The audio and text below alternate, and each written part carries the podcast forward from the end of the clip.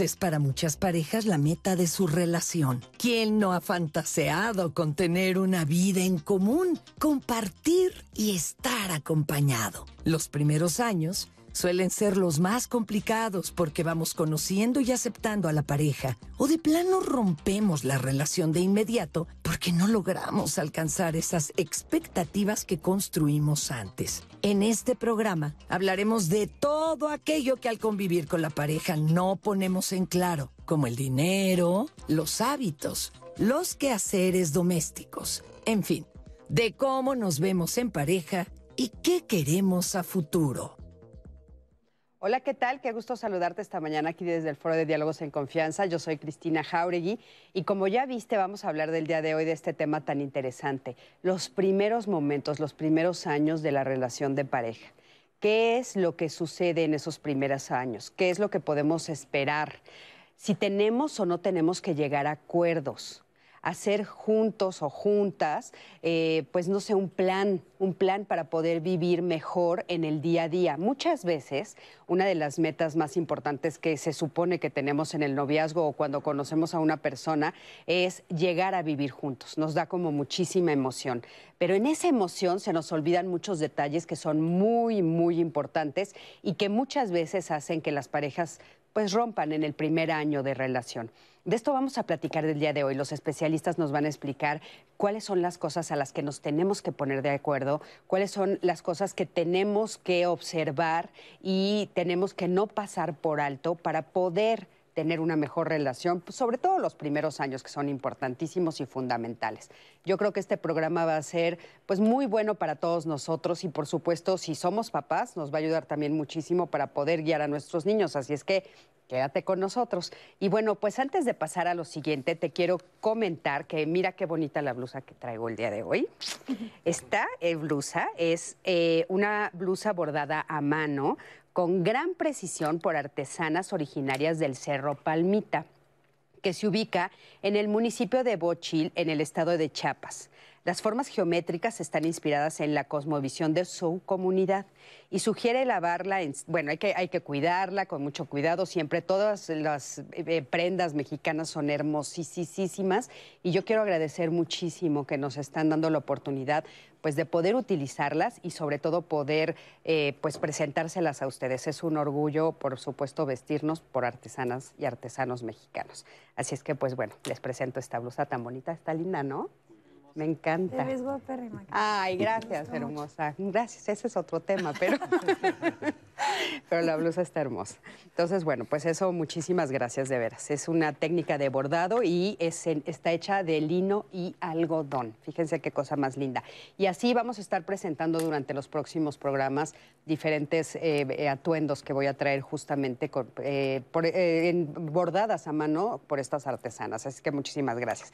Y bueno, pasando a otro tema, el día de hoy van a estar con nosotros Istiel Caneda, Alberto Mujica y Lía Vadillo, que son los intérpretes de lenguas de señas mexicanas. Así es que, chicos, ¿cómo están? Les doy los buenos días. Me encanta estar compartiendo este espacio con ustedes y, por supuesto, también con mi querida Anaí. ¿Cómo estás, hermosa? Buenos días, Cris. Muy bien. Muy contenta de estar el día de hoy con ustedes, ya viernesito. Y, pues, la verdad, muy emocionada, Cris, porque toda la semana estuvimos recibiendo sus mensajes, sus opiniones sobre este tema. Ya por ahí, este, antes de empezar, en maquillaje, las de cámaras están platicando ya sobre esta, esta temática del día de hoy, así ¿Ah, que sí? seguro... ¿Qué han dicho? ¿Qué han dicho? No, es que yo no te voy a contar, Cris, porque los voy a balconear, pero no se No digas nombres, pero sí dinos qué dicen. Pero la verdad es que muy emocionada porque creo que les van a ayudar. Yo les recomiendo, les doy un tip, saquen sus hojas y una pluma para estar anotando todas las recomendaciones que nos van a estar dando el día de hoy los especialistas que yo sé que muchas veces nos tenemos que ir a hacer otras cosas, otras actividades.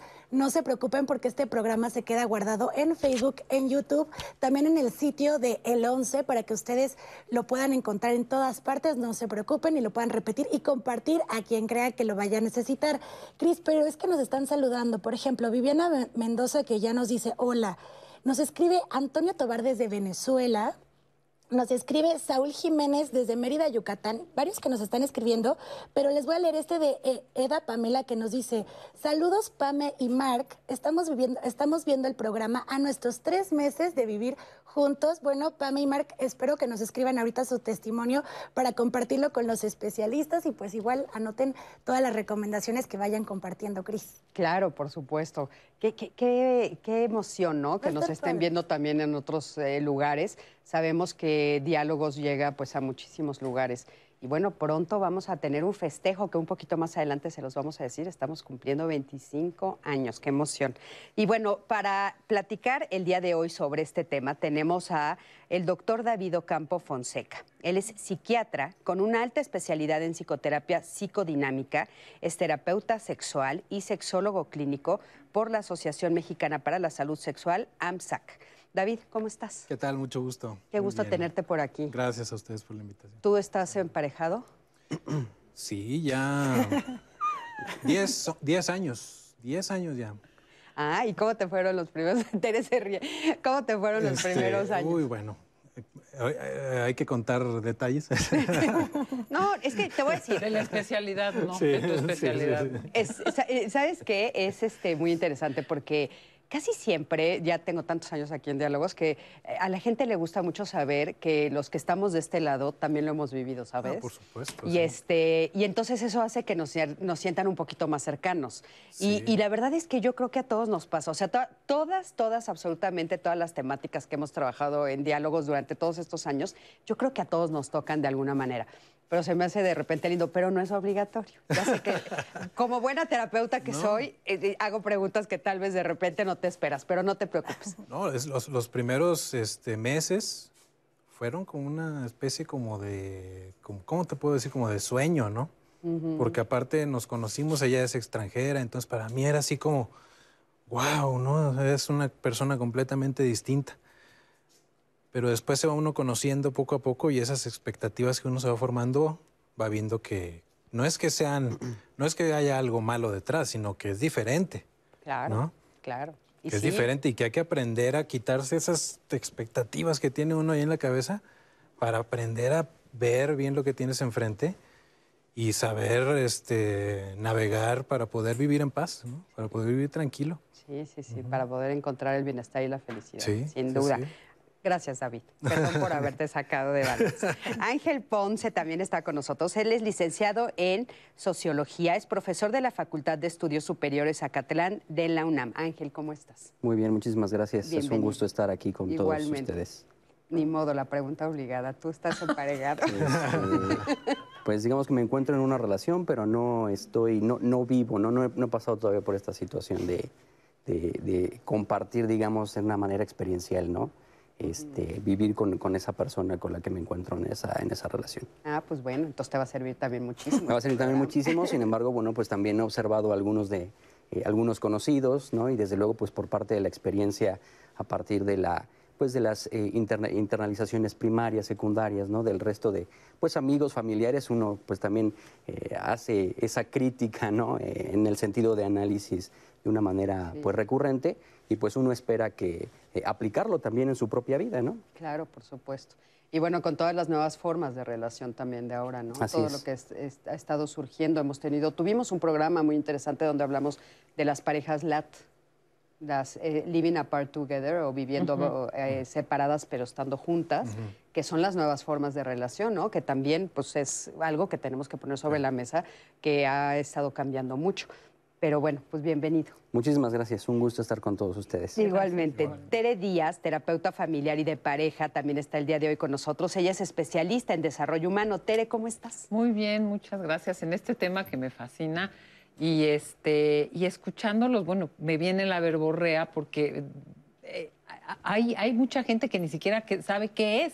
O sea, creo que con estos nuevos modelos viene la pregunta de ¿qué somos? ¿Somos amigos? ¿Somos fría? Hay quien cree que ya estás en una relación o no. Hay quien ya se quiere ir a vivir junto.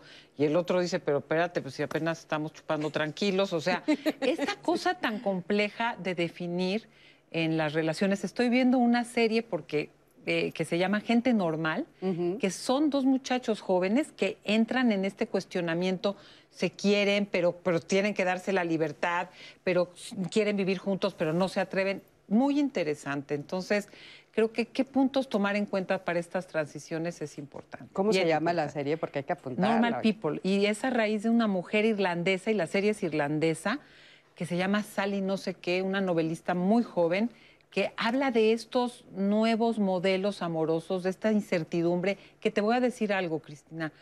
Yo que tengo 60 en 10 días, y que he vivido, a mí no me has preguntado, pero yo te voy a decir, yo tuve una No, no, no, bueno, es que, es, que, es que, empezaste hablando, pero ahorita te iba a preguntar, cuéntame, yo cuéntame. Tuve una yo estuve casada con el padre de mis hijos, que, que, que tengo cuatro, porque esas son de las tonterías que uno hace en la vida, los amo, pero cuatro hijos, ¿en qué cabeza? Este, 26 años. Me divorcié y tuve una relación larga que nunca vivimos juntos, de nueve años. Y después seis años de soltería, y estoy ahorita empezando una relación con una persona extranjera, que por cierto la dejé acostadita en la cama. y, no vivimos, sí, no, hemos estado muy cerca en medio de pandemia, pero lo interesante que quiero decir es cómo, sin importar la edad y habiendo vivido lo que he vivido, entras en este como arrastre de qué somos, será, creemos, no, casarnos, yo digo casarnos, pero pues sí vivir juntos o no ya las edades que antes se marcaban, de mi abuelita estaba en su rollo, mi mamá que te digo y yo en el mío, las generaciones con distintas vivencias entramos en este cuestionamiento de cómo se hace y qué somos, porque la celeridad de las comunicaciones tiene un impacto, toda la posmodernidad y todo este tema de, las decepciones amorosas y de que el amor me encanta que estés como sociólogo, cómo el amor responde a la etapa que estamos viviendo, no solo a nuestras intrasique, que sí, pero al momento histórico. Y creo que en ese sentido, todos estamos en un momento de incertidumbre y de transición que nos lleva a lastimarnos mucho. Y creo que eso es central de verlo, ¿no? Tienes razón, fíjate, esto de lastimarnos mucho por esta eh, falta de ponernos de acuerdo y porque aparte creo que cada ser humano lleva un ritmo diferente. Entonces, tal vez yo puedo estar entendiendo las nuevas formas de relación, tal vez puedo entender esto que te dije ahorita, ¿no? De, LAT, etcétera, pero tal vez mi pareja no. Tal vez mi pareja es más tradicional y quiere más algo tradicional. Hablando de estas cosas nuevas que se nos presentan por los medios de comunicación, les quiero recomendar este, la nueva versión de Cenicienta. No lo van a ah. creer. Mm. O sea, ¿ya la viste? No, no, estoy. Eh, me sentó mi hija, mi hija tiene 21 años. Película. Mi hija me sentó, tiene 21 años mi hija, la, más chiquita de mis hijas. Y este, me sentó a verla, me dijo, ma, tienes que ver esta película conmigo. Bueno, hay una, eh, por supuesto está cambiada completamente, es, una, eh, la historia no se las cuento, pero la tienen que ver, pero es extraordinario. todo está cambiado, todo es diferente y es moderno, es contemporáneo. ¿Dibujos animados? No. Ah, ya es. Y musical aparte. Entonces mm. cantas y bailas porque son canciones de los ochentas, pero canciones de Queen. Y este, y entonces hay una escena donde ella, Cenicienta, Cenicienta le preguntan ustedes qué son. Mm. Y ella dice, se le queda viendo a él, ¿qué somos? Pues no sabemos. ¿Qué queremos ser? Pues todavía no sabemos. Y entonces contesta ella, somos enamorados. Mm. Y esa es su definición. Estamos enamorados, punto. No vamos a decir nada más ni qué somos ni ta, ta, ta. Por favor, véanla, porque es esto, ¿no? Esto que estamos viviendo que realmente hace que entonces, como dices tú, pueda haber muchos dolores si no estás en el mismo canal, pero también, pues bueno, la posibilidad de abrirnos a nuevas formas de relación, ¿no? Y hablando de esto, pues bueno, quiero que me acompañen a ver el testimonio de Juan. Vamos a ver qué es lo que nos va diciendo las personas a las que entrevistamos. Decidí dar el paso porque es alguien con la que quiero compartir eh, los, el resto de mis días. Eh, compartir, llegar a casa y tener a alguien ahí y no cualquier persona, sino ella en particular. Eh, se tomó pues básicamente la decisión porque yo, yo tenía más ganas de vivir con ella casados y ella pues, era como nada más vivamos juntos y a ver qué pasa. Pero a mí sí me, me, gusta, me gusta la idea de, de, celebrarlo, ¿no? Porque realmente no lo veo como una boda, sino como una celebración de amor que vamos a, hacer en, en un tiempecito creo que va a haber muchos, eh, muchas situaciones en las que vamos a ser diferentes. Creo que cada uno trae una educación diferente desde casa, desde el hecho de que, no sé, yo dejo la ropa de una forma, ella la puede dejar de otra manera, entonces creo que de inicio va a haber muchas cosas en las cuales nos tengamos que adaptar, pero creo que va a ser también parte de lo bonito de vivir con ella, de, de conocerla un poco más y no solamente los dos, tres, cinco, siete horas que, que pudimos convivir en algún momento, sino ya realmente conocer a la persona. Y sé que va a haber como muchas dificultades en este sentido, pero también sé que va a haber muchas alegrías, porque empezar a, a comprar que, que, el comedor, que una sala, que el refri, todo este tema como que también nos, nos da mucha emoción. Cuestiones como que muy básicas nos hemos puesto de acuerdo de, ok, la renta, ¿cómo la vamos a hacer? No, pues yo tanto, tú tanto, y cuando llegue el gas tú tanto, yo tanto, internet, etcétera. Son como cuestiones un poco más tema económico que nos hemos puesto de acuerdo. Nos hace falta ponernos de acuerdo en mil situaciones, pero creo que esas vendrán día a día, desde qué vamos a comer, dónde vamos a hacer el súper.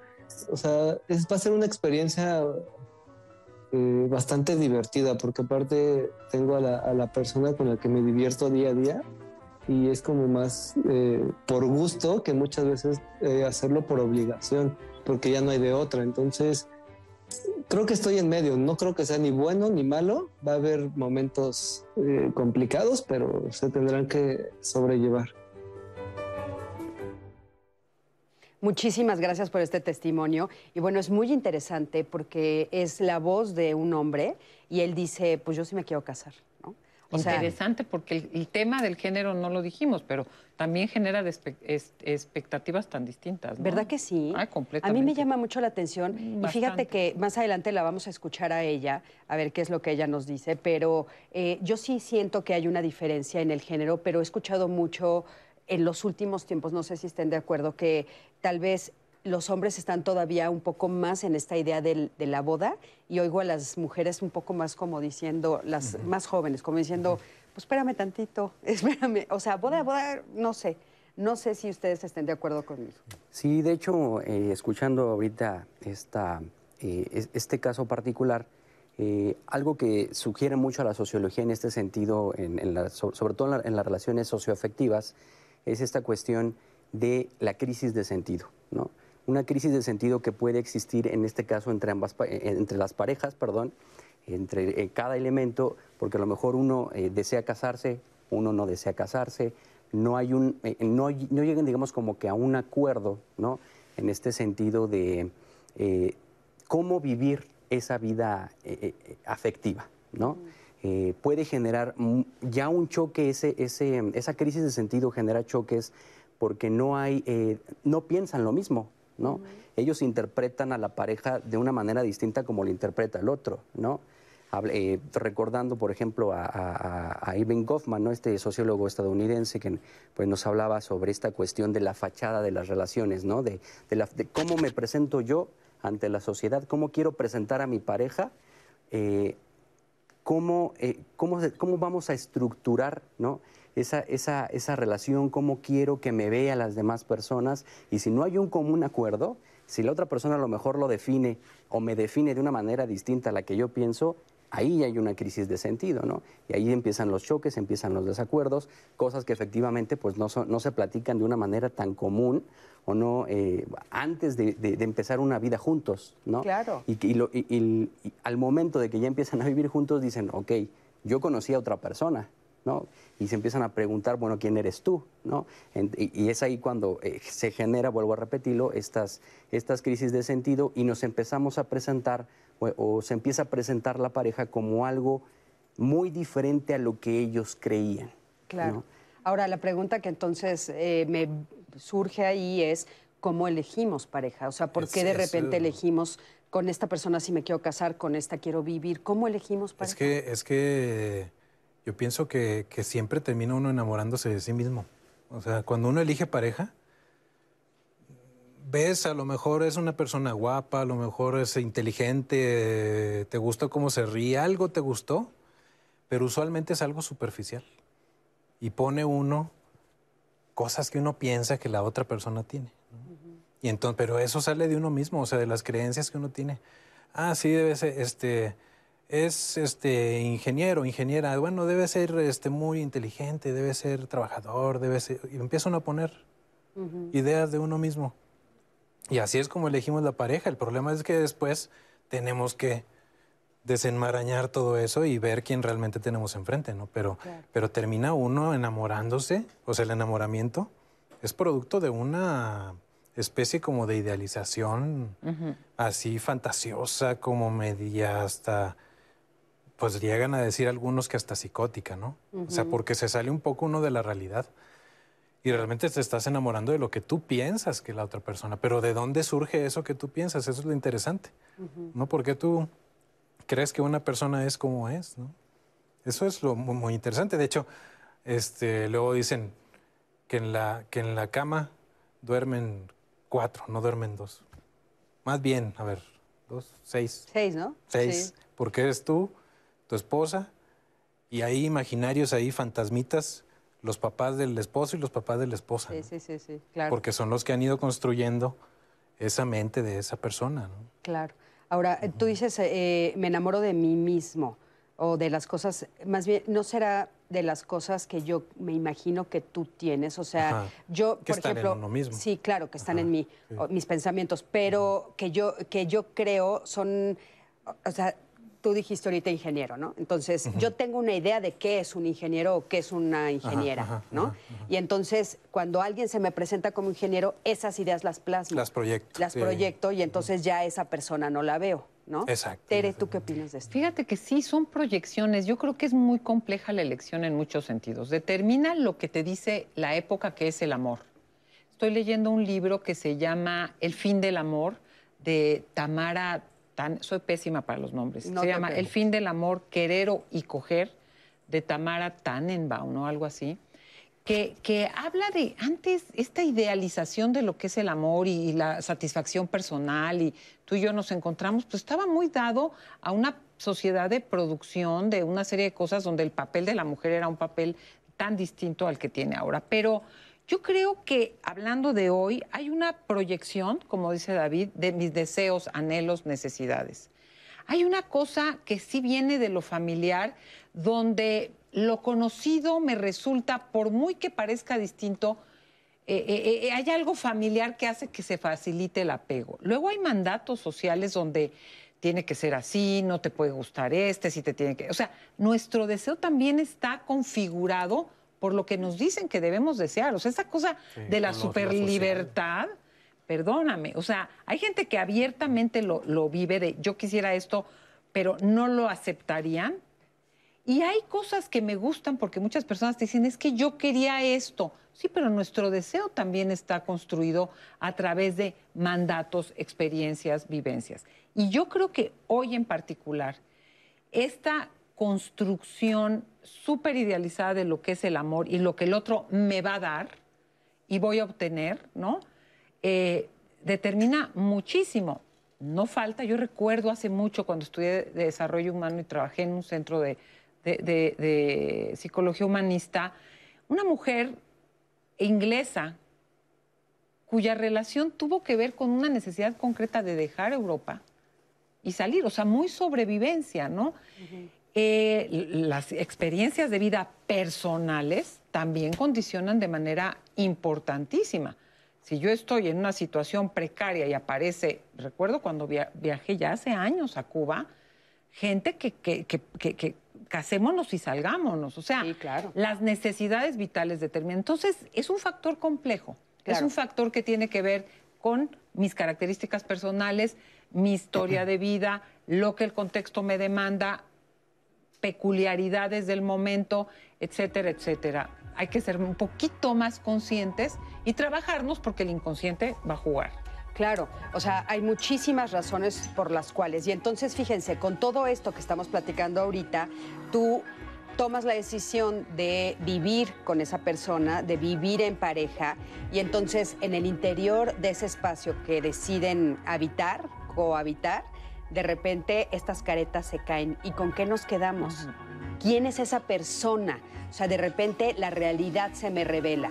¿Y qué es lo que pasa cuando la realidad se revela? Pues de esto vamos a platicar justo regresando de este corte. Así es que quédate con nosotros porque vamos a ver qué hacemos cuando la realidad, pues tal vez es superior a lo que yo esperaba, pero tal vez me desilusiona, ¿no? ¿Qué voy a hacer con esto? Así es que quédense con nosotros aquí en Diálogos en Confianza. No se vayan.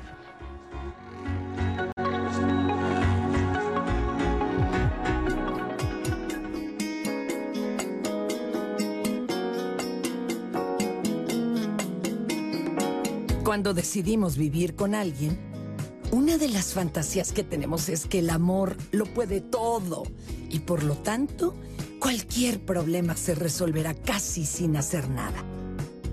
Pero este es uno de los mitos del amor romántico que debemos cuestionarnos.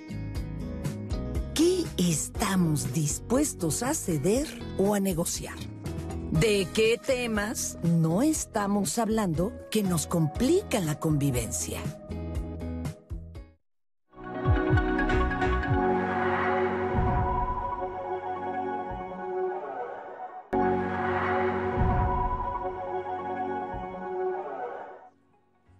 Pues ya de regreso con ustedes a su programa Diálogos en Confianza. Y antes de seguir con el tema de hoy, quiero invitarlas, invitarlos a que se conecten con nosotros a nuestro lunes de salud, porque este lunes vamos a estar hablando sobre el panorama general que es sobre el Alzheimer, por supuesto también sobre cómo se diagnostica y también cuáles son los avances de su, tratamiento. Así que no se lo pierdan porque el lunes con el doctor José Bandera vamos a hablar sobre el Alzheimer, enfermedad que no podemos olvidar. Así que los esperamos el lunes. Y ahora sí, regresando en el tema del día de hoy, yo les dije, les advertí desde el principio que vamos a tener mucha interacción, Cris, muchos comentarios y muchos testimonios. Quiero leerles algunos de los que nos han llegado a través de Facebook y de YouTube. Que, por ejemplo, nos dice Brenda, yo traté a mi pareja actual durante ocho años, el abogado y yo médico, el divorciado y yo viuda. Y hasta que pasó este tiempo, tomamos la decisión de vivir juntos. Y ha sido una aventura hermosa vivir y amarnos tanto y disfrutarnos tanto como siempre lo soñamos los dos. Brenda Ibarra eso nos los escribe en Facebook. Odette nos dice, considero que los principales problemas a la hora de querer vivir juntos es la falta de una comunicación asertiva, que quiero hacer un paréntesis aquí, es la palabra, yo creo que hace repetido más en los comentarios, la palabra comunicación y el respeto a la otredad, nos dice Odette. En lo personal, me costó trabajo hacerle ver a mi pareja que ninguno estaba bien o no, sino que éramos distintos, con distintos puntos de vista y formas de ser. Nos dice también Liuba eh, Kivik en Facebook, este año mi pareja y yo cumpliremos 30, 30 años juntos. Éramos unos niños. Fue complicadísimo durante varios años, permanecimos y hoy vivimos una relación distinta, con nuevos acuerdos y sin cadenas y ataduras. También nos escribe, eh, Gabriela Navarro. Yo tengo 1.5 de años de casados y 7 años de novios. Desde los 5 años de novios trabajamos juntos, sin vivir juntos, y pensábamos que ya nos conocíamos. Y al día de hoy creo que todavía nos estamos conociendo. Y si hay días que dice de barbaridad, qué difícil es vivir juntos y responsabilidades de un gran matrimonio. Y eso que no tenemos hijos y los dos tenemos 30 años, porque decidieron justo empezar a vivir juntos. Gabriela Navarro nos los escribe. Eh, nos, dicen, nos dicen en mensajes también eh, la parte de, de, entrada, comunicación, yo les decía. Eh, ¿Quién gana más manda? Nos preguntan en nuestras redes sociales. No debe de faltar el sexo nuestro de cada día, nos dicen también. Las decisiones ahora serán nuestras. No debemos de discutir con palabras altisonantes porque sería una mala costumbre y no este, fomentar la violencia. Eso nos escribieron en YouTube el usuario Poppy Valle.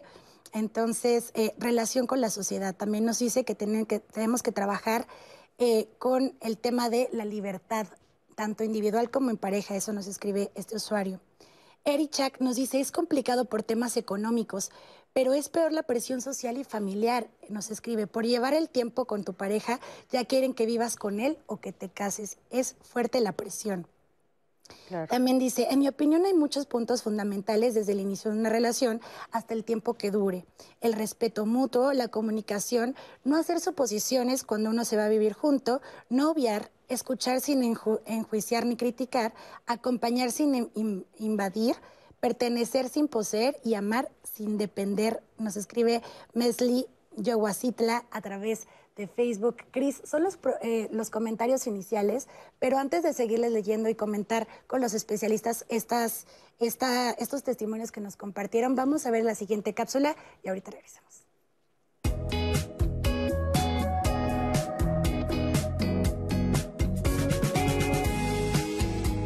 Otro de los mitos del amor romántico es el de creer que vamos a tener pasión y deseo por la pareja durante toda la vida. Creer que es inagotable. puede llevarnos a decepciones y frustraciones que quizá no sabríamos cómo enfrentar, porque esperamos que el romanticismo perdure siempre. Lo cierto es que las relaciones se transforman, así como la forma de encontrarnos desde el erotismo.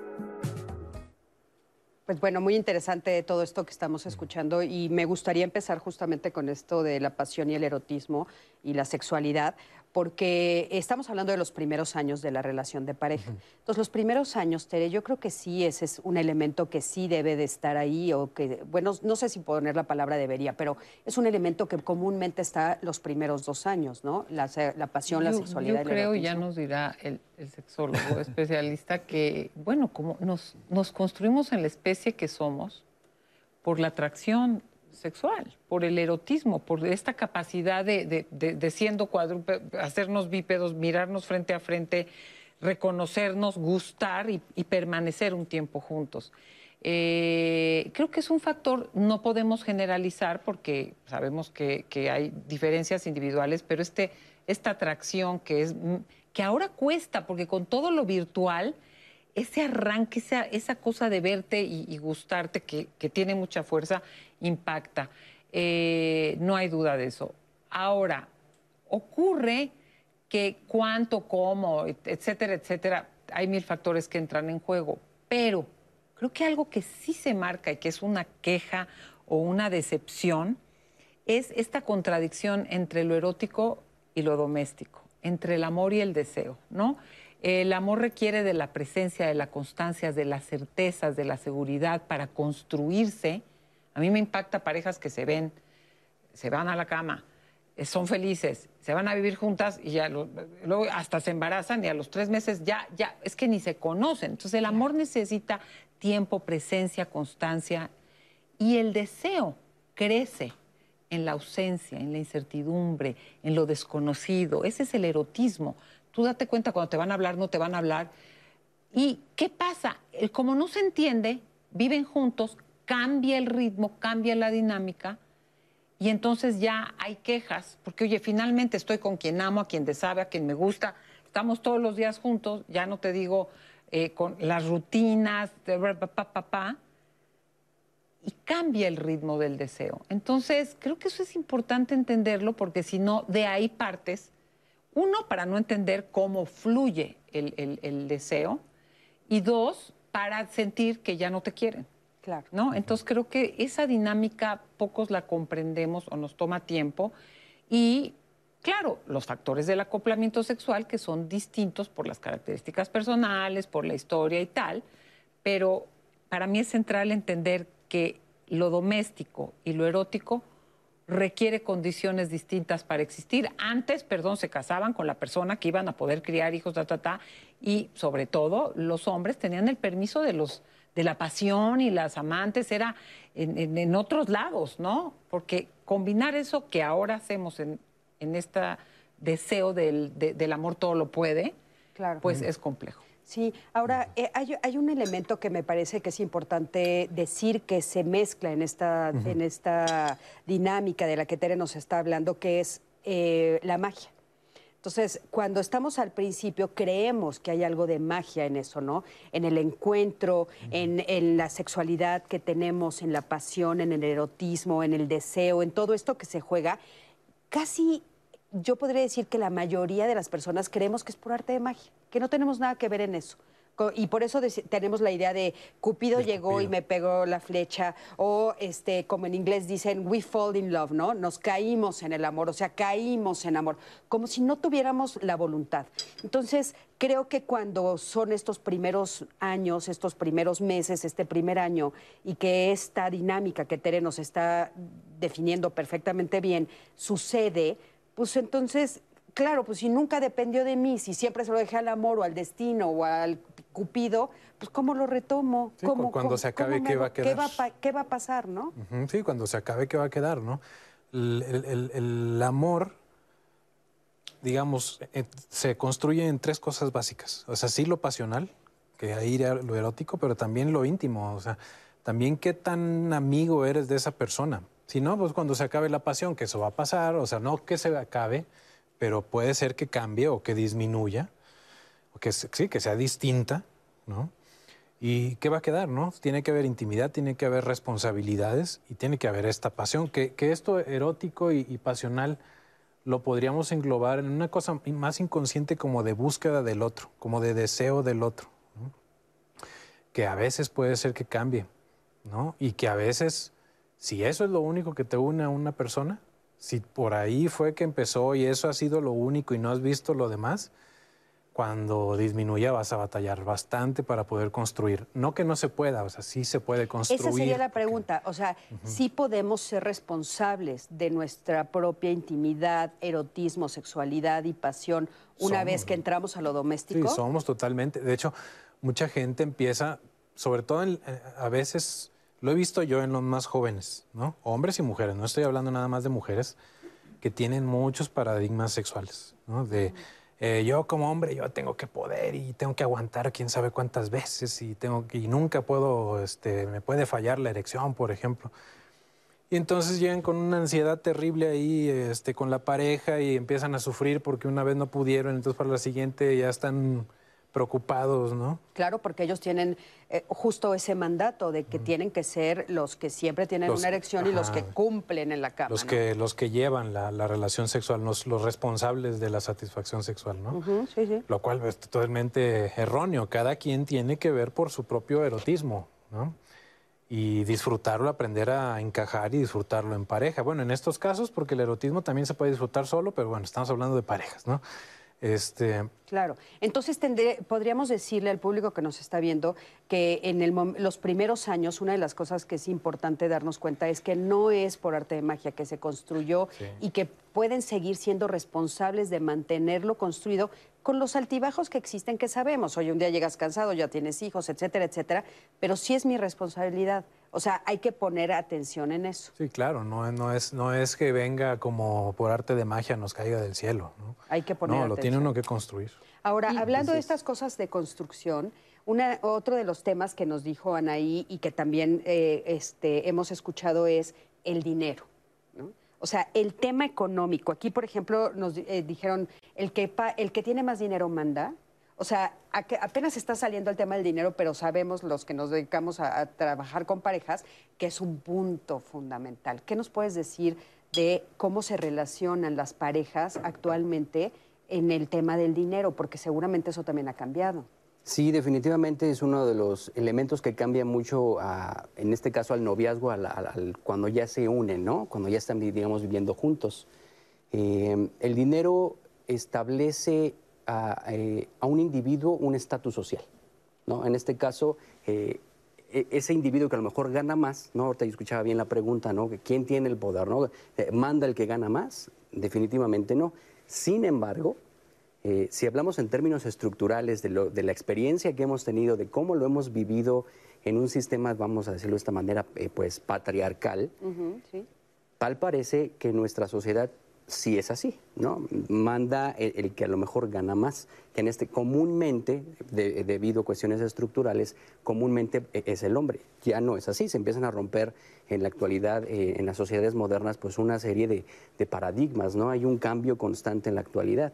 Entonces, definitivamente, algo muy importante es que el dinero sí, eh, eh, a través del dinero se adquiere un estatus, ¿no? Y, y desde luego ese estatus pues tiene ciertos roles. Bueno, un rol, adquiere un rol, ¿no? Es, eh, ¿Qué es lo que voy a hacer yo eh, para poder definir, eh, mandar a otra persona?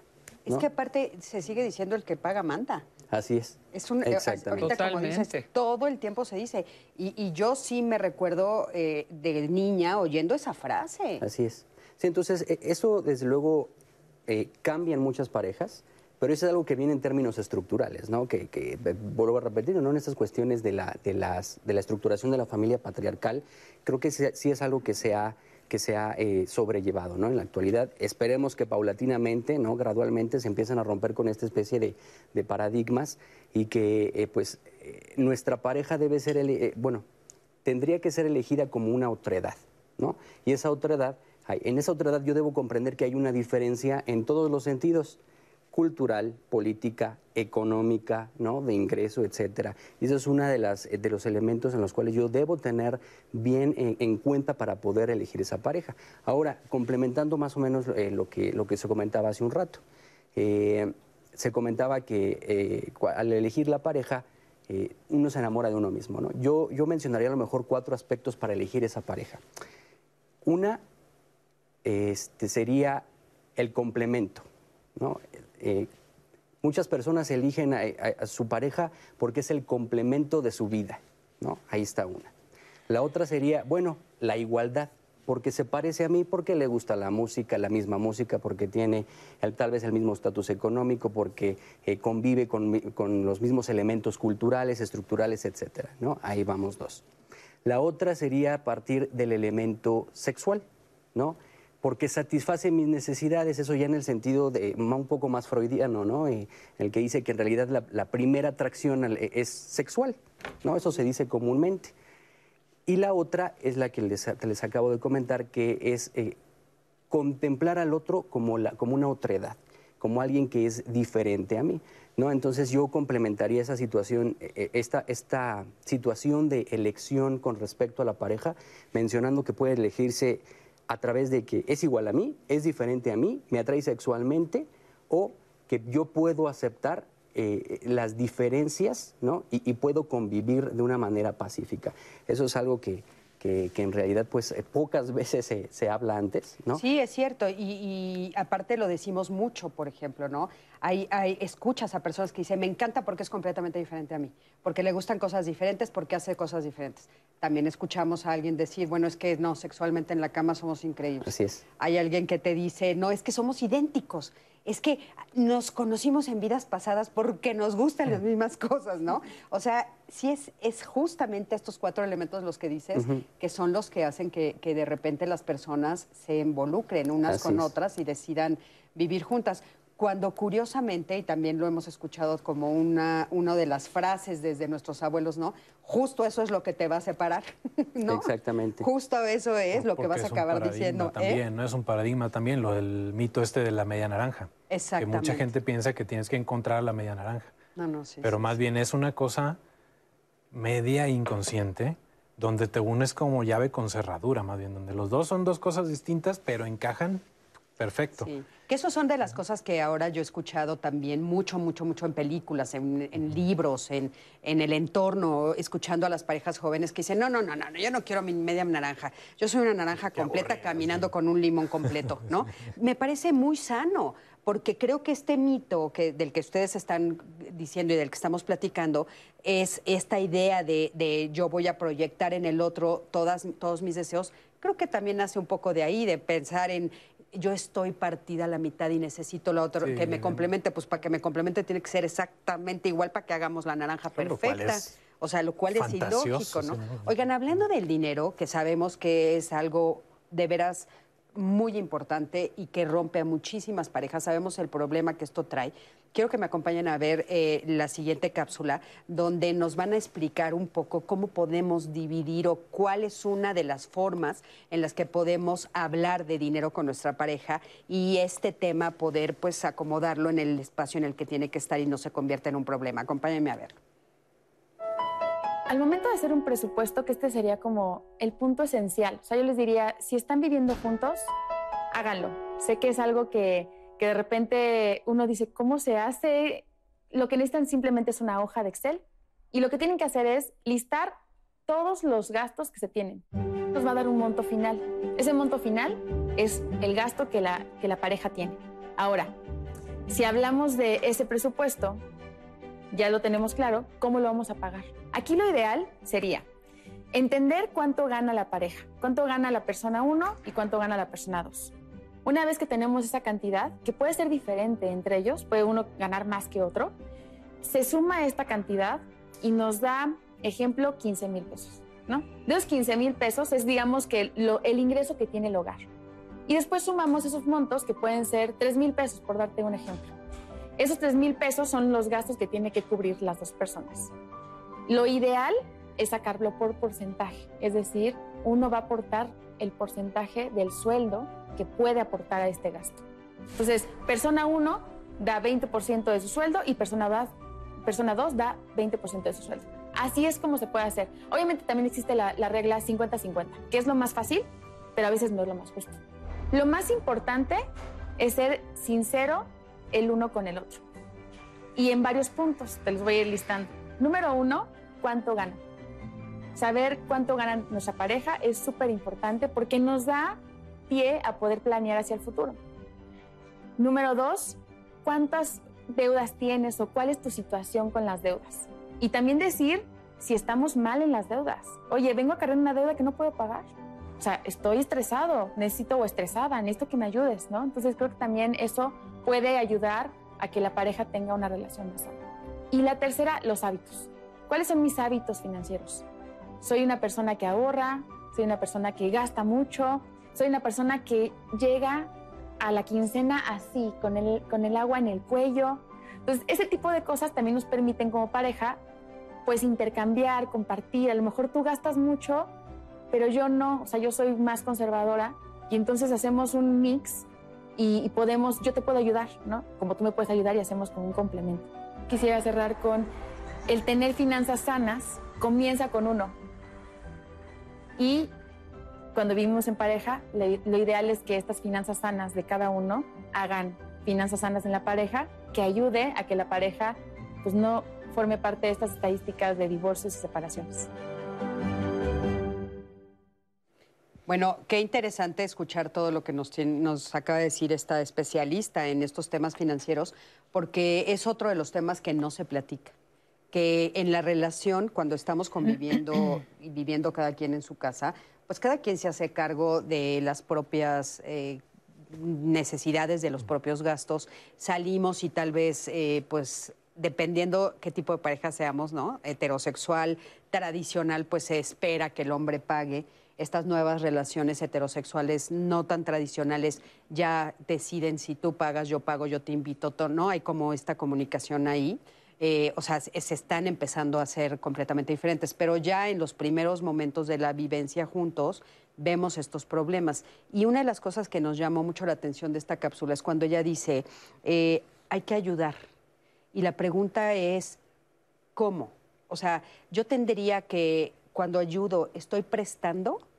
si le ayudo a mi pareja, ¿le debo de prestar o eso debe estar muy bien hablado o se lo estoy regalando o qué es esto de ayudar a mi pareja? ¿Ustedes cómo, cómo lo verían? Desde el lenguaje. El lenguaje. Es interesante cómo lo, lo, dice mucha gente, ¿no? Pero pues ayudar sería que tú no fueras parte de la pareja y tú vas y le, le aportas a alguien que tú no tienes nada que ver, ¿no? Ahí más bien sería estar, estar cooperando por el bien común de la pareja o de la familia que estén. Pero, por ejemplo, ¿qué tal si yo llego a la pareja con una deuda? O sea, eh, ya cuando, no, ya pasó todo este romance, ya estamos emocionadísimos y en el momento en el que estamos juntos, pues yo tengo una deuda de, tarjeta fuertísima, me corren del trabajo o algo pasa y no puedo pagarla. ¿Me estás ayudando? ¿Me lo vas a pagar? ¿Me lo prestas? ¿Qué sería lo sano, Teresa? Yo, yo, yo, mira, escuchándola, yo creo que el tema del dinero tiene muchos, muchos lenguajes atrás y aparte historia. ¿Cómo me relaciono con el dinero? ¿No? no es lo mismo una persona que de pronto inició un proyecto, adquirió una deuda que tenía medido que iba a poder y te corren a una persona que vive permanentemente en una situación de endeudarse, de perderse, y ahí, ¿cómo ayudas? O sea, o cómo cooperas, porque digo, estarle pagando tarjetazos a gente que no se sabe administrar no sirve, mejor le quitas la, tarjeta, o como acuerdos, porque yo creo que las parejas llegan a acuerdos, ¿no? Acuerdos de te apoyo con esto, vamos, pero cancela tus tarjetas porque no las sabes manejar. Se requiere un importante autoconocimiento en todo, en todo, ¿no? ¿Cómo me relaciono con el dinero? ¿Y qué patrones? Yo, si yo ya sé que si compro chocolates me los voy a acabar en una tarde, pues compro dos, ¿verdad? Que me los voy a acabar o no compro. Entonces hay que saber, hay parejas que llegan al acuerdo de mejor tú maneja esto o tú paga esto porque yo reconozco que patino, puedo esto es bien importante. Yo puedo mejorar, aprender, tomar conciencia, pero hay cosas que uno no cambia tantísimo. Yo veo que la gente que es codilla le echa ganas y suelta un poco, pero tiende, no, no, no va a despilfarrar nunca. Nunca. Y la gente que es despilfarradora puede tomar conciencia, moderarse, pero ahorros, ahorros, ahorros, le va a costar trabajo tenerlos. Entonces, para empezar hay que ser realista. ¿Qué me sale, qué no me sale? Yo me relaciono con el dinero en donde hay gente que quiere tener atiborrado el refrigerador y la despensa y luego tiran, ¿no? Porque se echó a perder. Y hay gente que hoy vamos a comer esto, compro dos bisteces y un jitomate. Entonces, en ese conocimiento intercambias de manera en que nos apoyemos en el sentido de donde patinamos dependiendo del Claro. proyecto. Ahora, fíjate, algo que es muy interesante de este tema en particular es que estamos hablando de los primeros años. Muchos, como tú bien dijiste al principio, pues ya son segundas nupcias o terceras nupcias y estás hablando de personas que ya pueden decir, pues yo ya sé quién soy, ya sé que no pago, que despilfarro, que me llega el dinero y se me escurre, etcétera. Pero muchos son sus primeras relaciones, ¿no? Entonces, de repente se encuentran con este problema y eso es lo que hace que se rompan porque ni siquiera saben ellos cómo son. O sus creencias, Cristina, porque hay todavía muchas cosas eh, tradicionales en donde yo trabajo con parejas que ella cree que a él le toca, Sí. a él le toca pagar todo. Sí, sí, sí. Y ella, mucha mu- muchas mujeres juegan a que trabajan, ¿no? Todavía hay casos Sí, en sí, donde sí. Yo voy, pero es para mis cosas, pero eh, mm, como, como una no conciencia, uno de- del profesionalismo del trabajo y dos, de la importancia del dinero porque siguen con la creencia de que le toca al otro. Tere, qué importante lo que estás diciendo, porque varios de los comentarios que nos han llegado es de eso, del rol que tiene eh, el hombre en ese sentido tradicional y que emocionalmente también puede tener un impacto. Y voy a tomar uno en específico que nos dice Ale Yescas. Dice históricamente, socialmente y con datos, de que los ingresos corren un poquito más por la cuenta de los varones. Implica que se tengan roles de asignación con pesos emocionales muy fuertes. Entonces, la pareja se siente con una carga emocional por la cual por parte del otro sería egoísta esa parte de sumar algo mucho más. Muchas veces se trata de ser empático y al mismo tiempo aceptar entre los dos que es algo en pareja y que no es algo solo de una persona el tema económico. Hablemos de cuestiones de ingresos y dinero porque es muy sano cuando se trata de pareja y empezar a vivir juntos. Creo que es muy valioso. Y otro que yo les dejo en el tintero también a los especialistas que nos llegó sobre este tema, no creo que se trate del que gane más. Es el que, o sea, del que gane más es el que manda. Uno aporta más de forma económica, pero entonces el otro tendría que aportar de otra manera. ¿Cuál es la forma en la que tiene que aportar la otra persona que no está aportando de forma económica? Eso es lo que nos está preguntando Ale Rubio por Facebook. Entonces, Y lo que es interesante es que no pone género, ¿no? Exacto. Porque eso también es otra de las cosas que hay que darnos cuenta. Actualmente ya los roles de género se están rompiendo, entonces estamos hablando justo de qué pone cada quien. De esto vamos a hablar regresando. Quédate con nosotros, estamos en Diálogos en Confianza.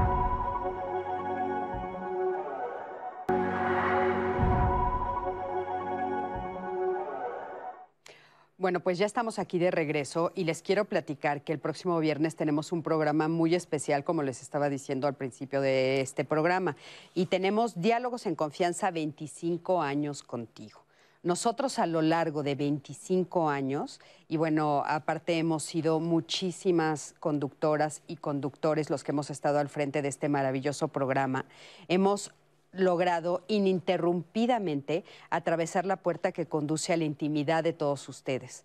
Hemos llevado hasta sus hogares una infinidad de temas que estoy segurísima y sabemos por todas, eh, pues los testimonios que ustedes han tenido con nosotros, todos los testimonios que nos han mandado, las, la cantidad de veces que nos hemos encontrado en la calle y nos agradecen todas las temáticas que hemos hablado con ustedes. Hemos eh, ayudado a las familias, hemos entrado a sus hogares y les hemos llevado información de primer nivel, información actualizada, siempre cuidando muchísimo a todos los especialistas que eh, invitamos a este programa, que sean personas que nos dejen eh, cosas valiosas para nosotros y para ustedes, por supuesto, y que ayuden a que su día a día sea mejor, sus familias cambien. Muchísimos de ustedes nos han acompañado durante todos estos años y se acercan ahora a nosotros a decirnos que nos veían cuando eran pequeñitos y que mucho de las cosas que aprendieron en diálogos ahora las aplican en sus familias.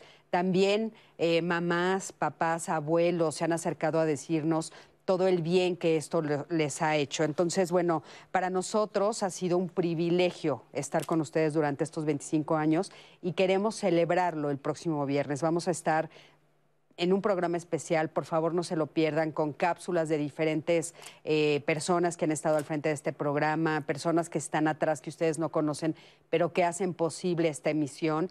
Y vamos a estar aquí los conductores hablando con ustedes. Creo que va a ser un programa precioso, pero sobre todo para nosotros va a ser muy importante que ustedes nos acompañen, porque para nosotros tiene todo el sentido este programa gracias a ustedes. ¿Verdad, Mianaí? Ay, no, totalmente, Cris. Estamos muy emocionados y emocionadas por tener este programa el próximo viernes.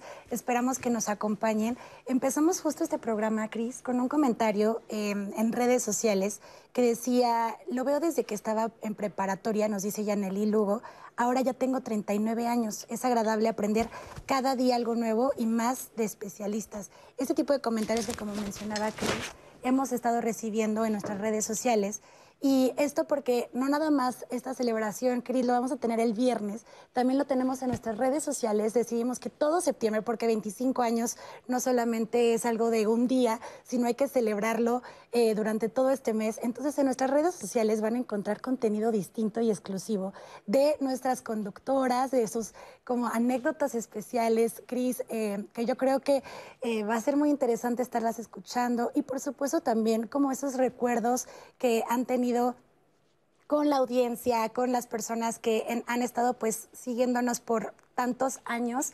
Entonces, para que también estén al pendiente en redes sociales, nos encantaría también recibir ese tipo de comentarios como el que acabo de leer, para que también nos estemos compartiendo durante el programa del próximo viernes. Cris, así que pues muy emocionadas. Sí, muy emocionadas. Y durante toda la semana van a estar viendo estas cápsulas de las que hablan ahí, que van a estar pasando, por supuesto, en los diferentes programas y también en todas nuestras redes. Así es que, bueno, los esperamos el próximo viernes con muchísima ilusión y pues bueno, queriendo celebrar con todos ustedes. Acompáñenme a ver, para regresar al tema del día de hoy, acompáñenme a ver la siguiente cápsula.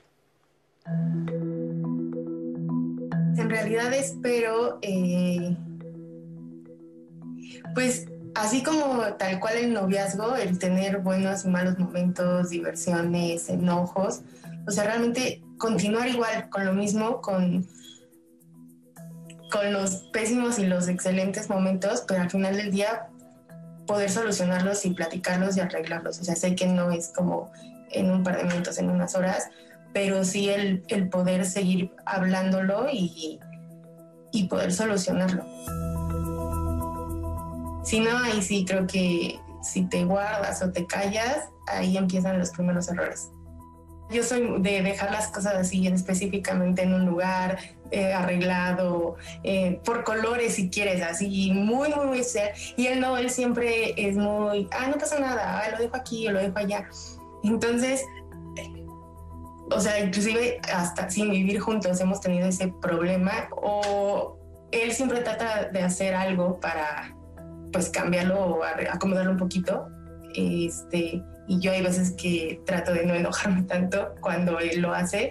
Entonces sé que va a ser un campo de guerra muy este, divertido, pero estresante, porque me conozco, me, me desespero y me estreso demasiado, pero lo conozco y siempre logra, este, pues como hacer que me relaje así de, bueno, ya no va a pasar nada. Inclusive ahorita con lo del tema de la boda, desde aquí han estado las negociaciones, porque este, por ejemplo, eh, ha sido como el yo quiero que sea en el DF, el yo quiero que sea afuera, el yo quiero que sea muchísima gente, yo quiero que sea muy poca gente. Y hemos llegado a la media. O sea, desde ahorita ha sido así como el te doy mis puntos, dame tus puntos, ok, nos convencemos que sea la media.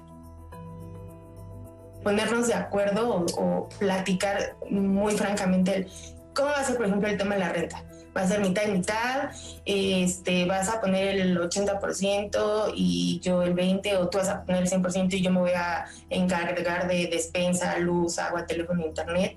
Creo que eso sería como lo primordial y no darlo por hecho, porque si no igual yo voy a suponer que, ah, yo, iba, yo supuse que te ibas a pagar el internet, ¿no? O la luz, o que te ibas a pagar la renta y cuál. Entonces desde ahí puede haber un pleito muy tonto, nada más por no haberlo platicado desde un inicio. Sí me veo hasta el final de los días con él porque es el reflejo que veo con mis padres. O sea, gracias a Dios tengo unos padres que sí los he visto pelear dos veces en mi vida. Creo que es mucho. Y no te estoy diciendo que nunca se peleen, ¿eh? pero lo han sabido hacer en su momento y en su tiempo. Y, y por lo que veo siempre han podido solucionar todos sus problemas, todos sus... No, no sé, o sea, para mí ellos son como mi, mi ideal y siguen juntos. Este, y creo que por lo mismo estoy, bueno, busqué a esa persona con la que pueda estar el resto de mis días con él. Muchísimas gracias. Y bueno, como vieron, es el testimonio de la pareja del hombre que vimos al principio. sí, ¿querías decir? Eh, eh, algo me llama mucho la atención antes de que se me vaya la idea. Eh, comúnmente en las parejas se inicia con lo siguiente. Yo espero es algo muy importante porque eh, se relaciona con las expectativas que yo tengo del otro, no solamente en el momento del, noviazgo, sino en el momento que ya a lo mejor vivo con él, ¿no? En este caso, digamos, eh, llamémosle pareja, ¿no? De manera general. Entonces, esta, eh, el empezar las definiciones con yo espero o las explicaciones con yo espero tal es muy válido siempre será muy válido en las parejas eh, porque cumple precisamente eh, con esta cuestión de las expectativas y, las relaciones de pareja es como un diálogo, ¿no? Es un diálogo constante como el que estamos teniendo en este momento, ¿no? Yo estoy hablando ahorita, en, este momento, y quizá yo espero una reacción de ustedes, ¿no? Una, una respuesta, una, una antítesis quizá, ¿no? Al respecto. Es el, es el mismo juego que, que, tienen las parejas, ¿no? Yo espero una respuesta de ti. ¿Cuál sería esa respuesta? No lo sé, pero yo espero algo. ¿no? En realidad creo que eso, eh, eh, eso que se espera lo define la situación y lo define cada, cada pareja, ¿no? Entonces, eh, hago esta analogía, ¿no? Que en realidad la pareja es como un diálogo constante, de esperar algo. Y, fíjate que ese es otro de los mitos, ¿no? Hablando de los mitos que estamos poniendo para que hagamos estas reflexiones, el amor es no esperar nada. Ese es otro de los mitos, ¿no? Exacto. Y no es cierto, siempre esperamos, siempre, ¿no? Así es, así es. Estamos que, esperando que alguien responda de alguna manera. Exacto. Yo, creo que sí, siempre se espera algo, siempre va a haber una cosa inconsciente que va a estar esperando algo, pero si lo podemos aprender a controlar también, yo creo que nos puede ayudar bastante en la pareja, porque a veces tenemos unas expectativas que no se pueden cumplir y, y queremos algo de nuestra pareja, no sé.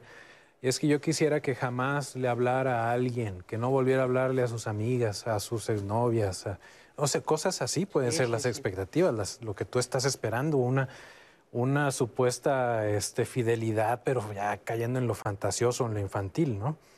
Y que pues tal vez eso no se va a cumplir y aprender a entender qué es lo que... eso es difícil, pero hay que aprender a comprender qué es lo que estamos esperando, porque ese, a veces no sabemos qué esperamos. Creemos. A veces no escuchamos lo que nosotros nos mismos estamos esperando. O sea, esta parte que decías, Tere, del inconsciente, que bueno, es, podemos traerla al consciente. O sea, de veras preguntarme qué es lo que yo estoy esperando realmente de esta relación, de esta pareja. Y muchas veces eso es justamente lo que hace que truenen al principio. Sí, incluso el de, los deseos, ¿no? Yo quisiera esto, a mí me hace falta eso, estas complementariedades que tú hablabas, yo esperaría que me diera. Hay una frase de Comte Sponville que dice, quizás tú no respondes a mis expectativas, pero prefiero tu realidad a mis sueños, ¿no? Ay, que me parece hermosa. En el sentido de, claro que yo espero, pero creo que ese intercambio, porque somos seres que intercambiamos, me hace ver que de eso que tú respondes, a lo mejor me compensa, me satisface y ni lo esperaba. Y me suma. ¿Y qué de lo que yo esperaba puedo postergar, dármelo yo, pedírtelo directamente, sabiendo que no es eso que yo esperaba tal cual, y entrar en esas negociaciones, yo no lo mencionaría como la chica del clip que dice campo de guerra. Se puede hacer un campo de batalla permanente si no entiendo esta lógica donde no se van a satisfacer todas mis expectativas, pero sí puedo decir esto no puedo, esto te lo pido, aunque salga, es que no le salió espontáneo. Ay, bueno, es que, pues obvio no, ¿verdad? Así Ah. espontáneamente. No, sí. Pero yo sé que te, te importa que yo te acompañe alguna vez a visitar a tus papás, pues no es de mi cumpleaños quiero ir a ver a tus papás, pero iré en una buena actitud. O sea, este, esta permanente acuerdos, por cuánto tiempo funcionan, actualizarlos. Y creo que la gran riqueza de eso, cuando uno se abre a decir esto no lo esperaba, pero lo recibo, me puede sumar, creo que es donde viene la verdadera transformación. Y- ¿no? y ¿sabes qué? Te De conviertes cosas en que tú decías no, Ajá. y te abres y dices, ¿a qué experiencia tan interesante? O esto, sí, pero hasta aquí, ¿no? Exacto. Y es respetar esas diferencias y lograr acuerdos y negociaciones. ¿no? Esto, esto que estás diciendo es justo lo que decíamos hace un momentito, que es cuando se cae esta, digo, eh, como fantasía que yo creé, ¿no? Y entonces me doy la oportunidad de ver qué me ofreces. Y tal vez, como bien dices tú, lo que me ofreces es mil veces mejor. Y ni siquiera Ajá. lo esperaba, ¿no? Y no, y no lo podía ver porque no quería verlo, porque, estaba yo ver. queriendo ver otra cosa, ¿no? Claro. Sí, Y no me sabía que permitía. existía, ¿no? Sí, sí, pero no lo puedo ver Sí. porque Ah, no, estoy yo yo, estoy con queriendo como, así, como caballito. Pero es que mucha gente está enamorada del amor, Sí. no de la persona. Sí, es cierto. Yo tengo la idea de que esto va a ser así, que me va a dar. Y como al principio cuando hablamos de sexo, creo que esas experiencias son súper vinculantes. O sea, yo creo que de las cosas que más como- conmocionan a nuestro ser es, por eso siempre digo en estas fris y amigos con derecho, el buen sexo vincula, genera vínculos, pues de ahí nos vinculamos. Son experiencias que conmueven tanto que crees que ya, ya, ahí ya llegaste a la tierra prometida. Y se va transformando, ya que ya estás, ahora sí que como decía un amigo, no te cases enamorado porque el enamoramiento pasa y tú ya tienes suegra, hipoteca, perico, hijos, y, este, ya estás ahí en un relajo. Te conmocionan, pero ojo, luego Sí. cambia y hay que ver lo que hay, ¿no? Claro. Oigan, acompáñenme a ver eh, esta cápsula de Fer. Vamos a ver qué nos dice sobre este tema que estamos hablando el día de hoy, de las relaciones los primeros años. La creencia popular dice que el año más complicado en un matrimonio es el séptimo. Le llaman la comezón del séptimo año, según porque la llama se está extinguiendo y aparecen tentaciones peligrosas, como la fantasía de tener una aventura, ahora sí que una aventura. En realidad esta creencia proviene de una obra teatral escrita por George Axelrod y que dio pie a una famosísima película dirigida por Billy Wilder y protagonizada por Marilyn Monroe, llamada La comezón del séptimo año. La historia versa sobre la tensión entre un hombre casado que atraviesa por su séptimo año de matrimonio, eh, que no se deja seducir por su espectacular vecina, por respeto a su familia. En fin, esta creencia del séptimo año para la ciencia es totalmente falsa. El doctor Ted Houston de la Universidad de Texas en Austin estudió los predictores de la satisfacción conyugal y los factores estresantes, o sea, que también se llevaban, para lo cual utilizó 156 parejas y demostró que los primeros dos años presagian el destino de la pareja. O sea que lo importante es un matrimonio en donde los dos primeros años estén bien, porque eh, sobre todo el primer año, dicen, es la clave. El investigador descubrió que durante el primer año se da un proceso de adaptación y un efecto de tocar piso. Esto es, las parejas realmente descubren con quién se casaron. Incluso notó que las diferencias entre las parejas felizmente casadas y las desafortunadamente unidas venían justo meses después de haberse casado. Así que por lo general quienes después del primer año logran mantener sentimientos positivos hacia la pareja, seguramente se quedan con ella con esa pareja, o sea, con ella o él, y afianzan el matrimonio. Pero si te estás preguntando cuáles son los focos rojos que nos dicen que un matrimonio realmente está en peligro, según el investigador hay que tener en cuenta falta de romance e intimidad, incapacidad para divertirse juntos, egoísmo, miedo al conflicto, faltas de respeto, compromiso excesivo con actividades fuera de la pareja gastos excesivos, demasiada dependencia de los padres, problemas sexuales, adicciones, abuso emocional o mm, terminar desencantados de las expectativas. Acuérdense que Buda decía, muy altas expectativas, más grandes las desilusiones. Bueno, algo así. Soy Fernanda Tapia, para Diálogos en Confianza. Muchísimas gracias, Fer. Qué, interesante todo lo que nos dice. Y sí hemos oído mucho de la cosquillita de los siete años, ¿no? Y es interesante escuchar que, bueno, si brincamos el primer año o si sobrevivimos al primer año, ¿no? Entonces hay posibilidades de que puedas seguir un poquito más adelante. Nada te lo asegura, nada te lo asegura, porque ustedes también aquí nos han dicho, bueno, después de muchos años eh, eh, la gente también se separa y se divorcia. Ahora, hablando de esto del primer año, tenemos el siguiente testimonio de Karim que me gustaría que lo escucháramos, donde justamente nos platica lo que le pasa y cómo el primer año termina la relación. Vamos a ver por qué. Mi nombre es Karim Rodríguez, eh, soy de San Luis Potosí y esta es mi historia. Fue una relación como cualquier otra de un noviazgo que empieza. Eh, pues obviamente son momentos muy buenos de inicio, eh, pues hay viajes, hay muchas cosas que compartes y digo, son cosas muy buenas. Digo, de inicio creo que cualquier noviazgo es muy bueno. Como tal fueron siete años y pues nos dio pie precisamente a pensar en algo más. En este caso pues fue ya algo pues más formal en cuanto a pues pensar en casarnos.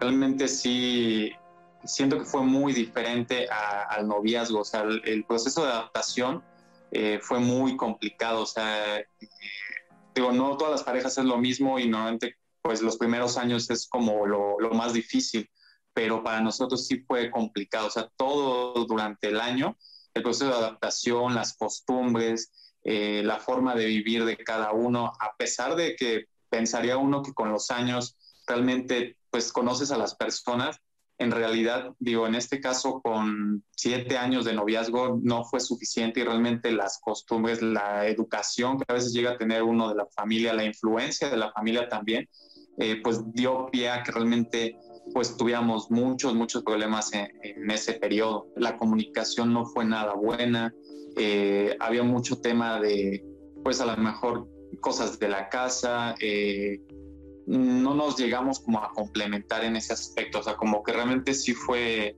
eh, como mm, no nos llegamos a conocer tan bien y en ese momento fue como que explotó porque ella tenía unas ideas, yo tenía otras, eh, cada quien estaba como pues pensando que a lo mejor pues estaba eh, como si fuera uno soltero y realmente no, ya era un compromiso, ya eran responsabilidades, ya eran cosas que realmente no se llegaron a cumplir. Duramos eh, un año, así exacto.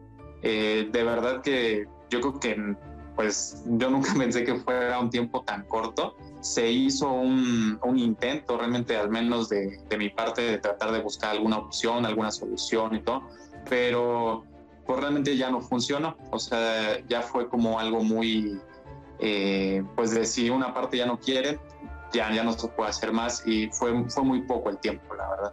Eh, en este aspecto, digo, yo no, no lo tomo como una experiencia negativa, al contrario, fue un aprendizaje y considero que realmente eh, no te puedes negar o no te puedes cerrar a que pueda pasar algo más. O sea, realmente considero en este momento que, digo, mmm, no, no estaría como negado a, algo más, pero sí aprendes eh, mucho, o sea, realmente de cómo es, qué te gusta, qué no te gusta, y lo puedes llevar a una, a una relación eh, actual.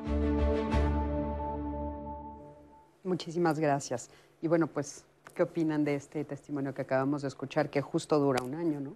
Así es. Bueno, en virtud de, yo, en virtud de esto me gustaría ligarlo, con esta cuestión del tiempo, me gustaría ligarlo también con el comentario anterior de, que para la chica ¿no? era un campo de, guerra, ¿no? así lo definía. Es muy importante también el cómo estamos definiendo nuestra relación, ¿no? Eh, y, va a determinar mucho esta cuestión del tiempo. Por ejemplo, ligando estas dos, estas dos este, versiones, eh, si nosotros em, definimos nuestra, eh, nuestro noviazgo, nuestra pareja, nuestra relación como un campo de guerra, entonces yo estoy esperando que alguien gane y alguien pierda. ¿no? ¿Quién va a ganar? No lo sé. ¿Quién va a perder? Pues estoy, voy a hacer todo lo posible porque no sea yo. ¿no?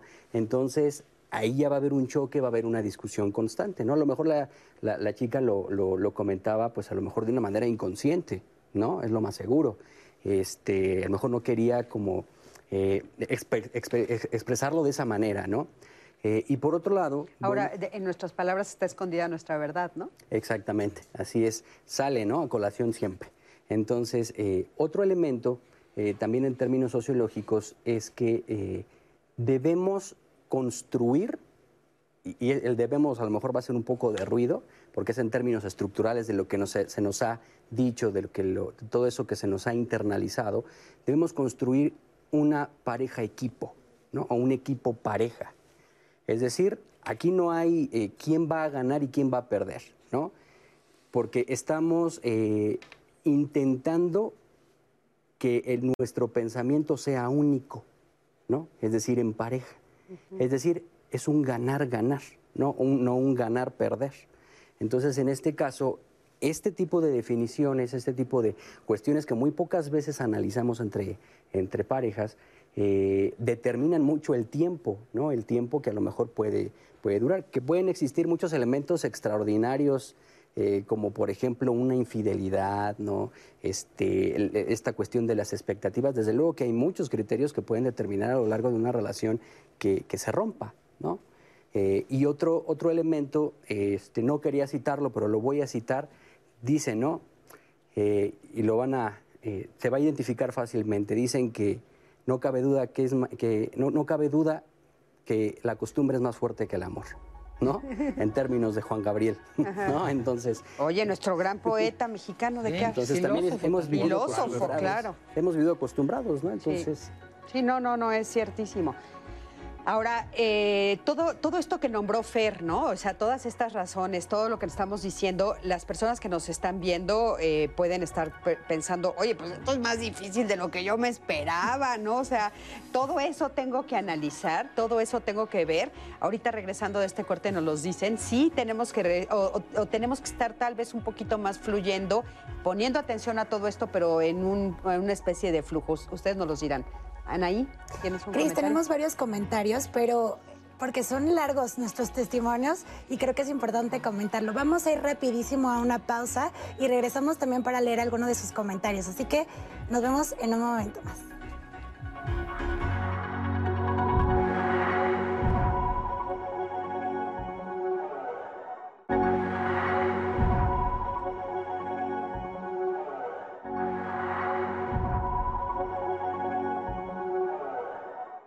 Hay, mucha gente que ni siquiera sabe qué es. O sea, creo que con estos nuevos modelos viene la pregunta de ¿qué somos? ¿Somos amigos? ¿Somos fría? Hay quien cree que ya estás en una relación o no. Hay quien ya se quiere ir a vivir junto y el otro dice, pero espérate, pues si apenas estamos chupando tranquilos. O sea, generaciones con distintas vivencias entramos en este cuestionamiento de cómo se hace y qué somos, porque la celeridad de las comunicaciones tiene un impacto. Todos estamos en un momento de incertidumbre y de transición que nos lleva a lastimarnos mucho. Algo que sugiere mucho a la sociología en este sentido, sobre todo en, las relaciones socioafectivas, es esta cuestión de la crisis de sentido. Una crisis de sentido que puede existir en este caso entre, eh, las parejas, perdón, entre eh, cada elemento, porque a lo mejor uno eh, desea casarse, uno no desea casarse. Esa crisis de sentido genera choques porque no hay, no piensan lo mismo, no hay un común acuerdo si la otra persona a lo mejor lo define o me define de una manera distinta a la que yo pienso, ahí hay una crisis de sentido, ¿no? Y al momento de que ya empiezan a vivir juntos, dicen, ok, yo conocí a otra persona, ¿no? Y se empiezan a preguntar, bueno, ¿quién eres tú? Siempre termina uno enamorándose de sí mismo. O sea, ves, a lo mejor es una persona guapa, a lo mejor es inteligente, te gusta cómo se ríe, algo te gustó, pero usualmente es algo superficial. Y pone uno cosas que uno piensa que la otra persona tiene. ¿no? Y entonces, pero eso sale de uno mismo, o sea, de las creencias que uno tiene, ideas de uno mismo. Y así es como elegimos la pareja. El problema es que después tenemos que desenmarañar todo eso y ver quién realmente tenemos enfrente. El enamoramiento es producto de una especie como de idealización así fantasiosa, como media hasta, pues llegan a decir algunos que hasta psicótica, ¿no? El amor requiere de la presencia, de la constancia, de las certezas, de la seguridad para construirse. Yo puedo mejorar, aprender, tomar conciencia, pero hay cosas que uno no cambia tantísimo.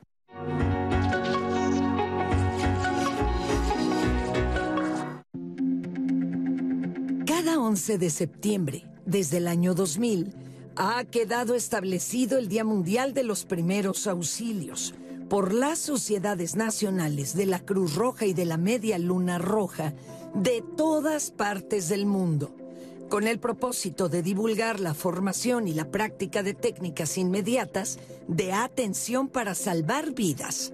Los primeros auxilios es la primera atención que se le brinda a un paciente para salvaguardar su vida.